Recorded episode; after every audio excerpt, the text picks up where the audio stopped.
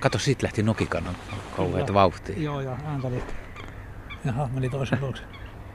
Joo. Ajaa pois. Ajaa tuon pois. Niillä on aika raivokkaita tappeluita välillä. Joo, mutta ne on aikamoisia pirulaisia. Oletko koskaan ajatellut, että kun tuommoiset, jotka sukeltaa, menee tuonne veden alle, niin tunteeko ne, mitä tuolla veden alla on, vai meneekö ne ihan vaan sattumalta sinne?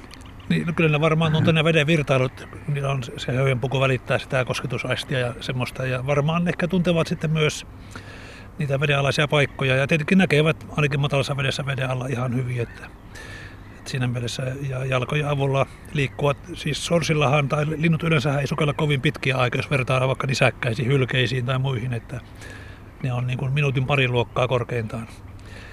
Mutta varmaan täytyy paikkaa vaihtaa, että sitä ruokaa löytyy, että ehkä ihan semmoisia vakioreittejä ei kuitenkaan ole. Ollaan Espoon Suomenojalla Finnoon lintukosteikolla ja tässä nyt ei ole syvää kuin puoli metriä eikä toi vesi näytä järin kirkkaalta, että mitäs luulet, kuinka paljon tuolla ihan todellisuudessa oikeasti näkee? No ei se varmaan se näköetäisyys tai näkösyvyys ole kuin metrin luokkaa. Tietenkin ehkä sitten joku liike voi näkyä paremmin, mutta pohjakasvit ja pohjaeläimet ei juuri sieltä ehkä erotu kuin ihan läheltä.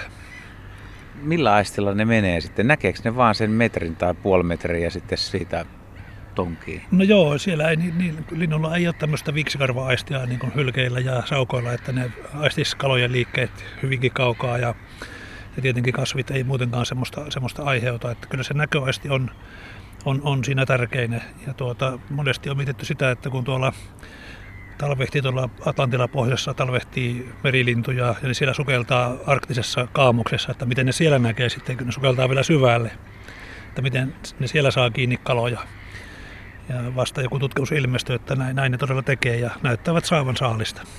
Tiedetäänkö, että onko joillain lajeilla niin kuin parempi vielä toi vedessä oleva näkö kuin muilla lajeilla? Mikä näkisi tosi hyvin veden alla siis? No se sarveskalvohan on erilainen näillä vesilinnuilla, että se ottaa huomioon sen ja sitten kun veden paine sitä painaa, niin mutta se valon määrähän se kuitenkin se vaikuttaa, että verkkokalvoherkkyydessä tietääkseni ei ole eroja. Jotenkin olisi kiva kyllä olla vähän aikaa tuommoisen mustakurkkuuikun puvussa ja päästä tuonne veden alle ja tutkia. Mitä sä tutkisit, jos sä pääsisit seuraamaan tai päiväksi pääsisit kokeilemaan sen aisteja ja elämää? Miltä näyttää alhaalta päin tämmöinen lintujärvi ja myös sitä totta kai, että miltä se pohja näyttää ja kuinka lähelle pääsee mahdollisia pieniä ötököitä, mitä siellä on, toukkia, sudenkorontoukkia ja muuta että, ja pikkukaloja. Tietenkin mustakurkkuuikku ei ole kasvissyöjä, vaan kalansyöjä ja taas nämä sotkat ja muut ottaa ehkä muutakin ja sitten sorsat on aika paljon kasvissyöjiä, jotka puolisukeltaa. Sitten voisi testaa, että kuinka syvälle pääsee, kuinka pitkään voi olla veden alla, kuinka pitkälle pystyy sukeltamaan. Joo, pitkiä matkoja ainakin kuikka tekee ja vaikka se aika ei ole kovin pitkä, jos vertaa nisäkkäisiin, mutta että minuutti pari on jo aika pitkä aika sukeltavalla linnulle. Että taas se on ihan pikkujuttu hylkeelle tai saukolle.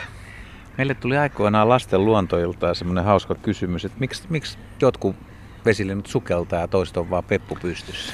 No joo, se on tämmöinen varmaan kehityshistoriallinen ero ja liittyy siihen ravintoon, että se, ehkä se pohjakasvisen syöminen siellä veden alla ei ole niin helppoa. Sen takiahan vain matalassa järvissä on paljon sorsia, koska sorsia täytyy yltää sinne pohjaan syömään kasvillisuutta ja noilla karuilla Suomen sisäosien järvillä, niin se on lähinnä sitä kuikkaa, koskeloa ja telkkää.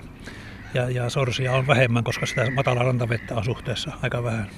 Kyllä, mutta mitä eroa niillä linnuilla on sitten rakenteellisesti, että toinen pääsee veden alle ja toinen ei oikein tahdo päästä, vaikka kyllähän sorsakin hätätilassa sukeltaa ja pystyy olemaan veden alla. Kyllä pystyy joo, ja siinä on ihan kyllä havaittu eroja, että sieltä sukeltajavan sorsan höyhenpuvusta niin kun pääsee enempi ilmaa pois, että se veden alla pysäminen ei ole niin vaikeaa kuin se olisi sorsalle, että siinä on tämmöistä höyhenpuvun eroa. Ihan tutkimuksessa havaittu, että se ei ole niin kelluttavaa se höyhenpuku kuin näillä puolisukeltajilla. Siinä on telkkää, siinä on punasotkaa, siinä on harmaa sorsaa. Miltäs tämä Suomenojan kosteikko näyttää Oulun kaverin silmin, että miten eroaa teidän alueista? No, tässä on aika paljon samaa lajistoa, mutta ehkä punosotkaan ei meillä niin paljon ole, mutta että tämä on niin yllättävän siis suppa ja helposti saavutettavaa, että joku Limingalahti on hieno alue, mutta useimmat linnut on sillä aina kaukana, että tässä aivan loistavasti pääsee tämän alueen kiertämänä näkemään lintuja läheltä, että siinä mielessä niin linnut tulevat paremmin tyköä tässä kuin noilla suurilla merenlahdilla. Se on totta, joo. Ja Limingassa siis on paljon enemmän lintuja kuin täällä, mutta ehkä tässä on tosiaan etuna se, että voi parhaimmillaan ihan muutamasta metristä päästä katselemaan, vaikkapa harmaasorsiakin, mitä tässä on. Kyllä, joo. Tuossa jos katselin, kun aivan tuossa rannassa ruokailivat, että kyllä tuolla Oulun seudulla harmaasorsia voidaan näkee, mutta aika harvoin näin läheltä, ja että ne olisi näin luottavaisia. Tuossa kun oltiin sun kanssa retkellä, niin sieltä tuli yksi kaveri näyttämään heti myös kuvia meille ja näytti kuvia kahdesta koirassorsasta, jotka lähes niin kuin paritteli tai vähän siihen suuntaan. Tuleeko sulle usein tällaisia kyselyjä ja kuvia? No joo, siis kyllä näitä tulee. Itse kun tuolla Oulussa on ollut se mandarinsorsa, morsisorsa, koiraspari, niin on kysytty, että miten tämmöinen voi olla. Niin sorsilla on aika yleistä se, että koiraat ikään kuin tämmöisellä kuin mounting, eli ne tekee tämmöistä paritteluelettä, ja se voi olla pikemminkin niin naaralle signaali kuin se, että se olisi oikeaa niin pariutumista koiraan kanssa. Ja tätä on tavattu yllättävän paljon lähes kaikilla sorsalajeilla, eli se tämmöinen käytös ikään kuin, tai käyttäytyminen sitten voi olla kuitenkin merkki niin naaraalle, että mä pystyn tätä hallitsemaan, tai tämmöinen signaali kuitenkin, että se ei välttämättä tarkoita sitä, etteikö tämä lintu pariutuisi sitten kuitenkin naaraan kanssa. Palataan tuohon sukeltamishommaan, kun tuossa taas niin meni mustakurkkuikku veden alle, niin sitä on monta kertaa ihmetellyt, että kyllä vesilinnun höyhenpuku on usein kuitenkin aika puhdas. Ja jos se tämmöiselläkin alueella sukeltaa, niin voisi kuvitella, että aika paljon myös tuohon höyhenpukuun, ainakin rintapuolelle, voisi tarttua levää tai muuta kariketta, massaa sieltä pohjasta. Niin eikö se ole jotenkin aika erikoistakin, että linnut pysyy niin puhtaana? No kieltämättä sorsat on aina aika puhtaana, kun se joutsilla kyllä aika usein näkee semmoista vähän ruskettunutta rintamusta ja nokan seutua. Ehkä se valkoinen väri korostaa sitä ja sorsilla ehkä sitten se pieni tummuminen ei niin helposti näy, mutta kieltämättä ne on kyllä erittäin puhtoisen näköisiä nämäkin harmaasorsat tässä, ja puhumattakaan noista jouhisorsista, lapasorsista ja heinäsorsista, niin ei niissä kyllä likaa juuri näy. Että ehkä se sama ilmiö, joka tekee niistä vedenpitäviä, niin myös hylkii sitä likaa sitten. Kato, nyt tuossa tulee nokikana ihan meidän viereen. Se on ihan kuin tuommoinen musta keilapallo, kun se tunkee päätä alle ja peräpäätä ylös, ja sen selkäpuolella vesihelmet helmeilee. Nokka tuommoinen vähän punertavan valkoinen tässä valossa, tai toi luukilpi on valkoinen. Vaalea luunpunainen tai tuommoinen, kyllä. Siinäkin on aikamoinen veijari. Kyllä. Monelle maallikolle aika yllättävää, kun tuommoinen kaveri nousee tuosta vedestä maalle, että minkälaiset jalat silloin. Joo, semmoiset leveät räpylät, yksi räpylä per varvas. Todella erikoisen näköinen, ja voi tosiaan nousta maalle. Ja valtavan kokoiset. Joo, siis kyllä ne on niin kuin linnun kokoon nähden todella isot, ja lentäessähän ne näkyy taaksepäin, sitten sojottaa semmoisena aikamoisena pattina. Sukeltavilla linnuillahan on sitten se, että ne ohjaa sitä verenkiertoa siellä lähinnä sitten niin kuin aivoihin ja sydämeen, että sitten jätetään vähän vähemmälle tuo muu verenkierto, että sitten se happi riittää paremmin. Kun linnulla on pienet keuhkot, se ilma on ilmapusseissa, joka sitten niin kuin puristuu aika lailla pois, kun ne sukeltaa, niin niiden tavallaan tämmöinen hengityksen pidätyskyky ei ole kovin hyvää, tai siis niin hyvää, ehkä pingviiniä lukuun ottamatta. Niinpä ne sukeltaa sitten tämmöisiä, että kun kaukopukkeella katsoo, että nyt se sukelsi, niin ei tarvitse kovin kauan odottaa, niin se nousee takaisin. Jos se olisi joku nisäkäs, niin voisi olla, että loppuisi kärsivällisyys sitten katselijalla. Monet linnut pystyy ääntelemään niin, että niillä on nokka kiinni. Eli ei tarvitse laulaa suu auki, niin kuin ihminen ajattelee. Niin mitäs vesilintu, kun se sukeltaa, niin pystyisikö se ääntelemään tuolla nokka kiinni veden alla? Hyvä kysymys. Aivan, koska äänihän syntyy siellä aika syvällä henkitorvessa, kun siellä on se äänielin. Ja nokkahan lähinnä vaan sitä ääntä moduloi, eli muokkaa. Niin, ja henkitorvi kuitenkin on, niin voisin kuvitella, en ole kyllä koskaan kuullut veden alta ääniä. Mikrofoni vain sinne tai hydrofoni, niin en tiedä, onko nämä valaita hydrofonilla kuuntelevat tutkijat koskaan sitten onnistuneet lintujen ääniä? Hyvä kysymys, mielenkiintoinen. Niin mitenköhän se voisi olla jollain koskeloparvelta tai jollain kuikkaparvella, joka saalistaa yhdessä?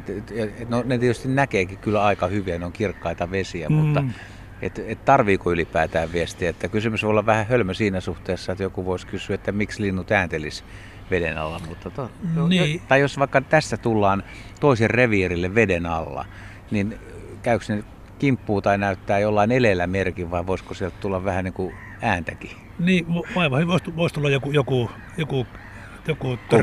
töräys tai komento. Että ei semmoista niin kuin ole mahdotonta äänen tuottamisen kannalta, että onko se sitten osa niiden käytäytymistä, niin en osaa sanoa. Ja enkä tiedä, onko kukaan yrittänyt sitä tutkia.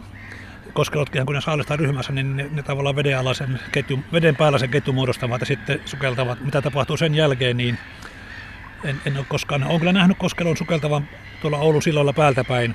No, se menee lajalkojen avulla siellä ja kulkee kivien välissä ja muuta, mutta ainakaan silloin ei näkynyt, että olisi nokka auki äänellyt. Nokikana menee vasemmalle. Se nytkytelle menee ja ihan ominaisella tyylillä. Se on jo kaukaa pitkältä, jopa pimeässä aika helppo tunnistaa. Kyllä, tuosta profiilista tyyli. Joo, kyllä. Niin sitten tuo vesi tosiaan tuossa pisaroi selässä ja tosiaan sen vedenpitävyys, nykyään tiedetään, niin ei ole riippuvainen rasvarauhasesta, vaan se on se höyhenterakennet tai se vedenpitävyyden, että semmoisen kokeen voi tehdä, että jos löytää linnunsulaan, niin pesee sen astianpesuaineella ja antaa kuivua, niin se edelleenkin hylkii yhtä hyvin vettä, vaikka se vaha on pesty pois siitä. Mutta se vaha muuten parantaa sen höyhenen rakenteen säilyvyyttä ja sitä kautta edistää sitä vedenpitävyyttä. Eli se on vähän joissain kirjoissa ehkä väärin kerrottu. Onko tämä uutta tietoa vai onko tämä siteerattu vaan aina samalla lailla jostain syystä? Niin joo, se tieto, että se on välttämättä aika vanha, mutta kyllä aika kauan jo tiedetty, että se talirauhasen tai rasvarauhasen erite ei ole välttämätön niin kuin sille vedenpitävyydelle muuta kuin pitkässä juoksussa, että se höyhenpuku pysyy kunnossa, mutta se itse vedenpitävyys perustuu, on niin kuin höyhenten rakenteeseen liittyvä asia.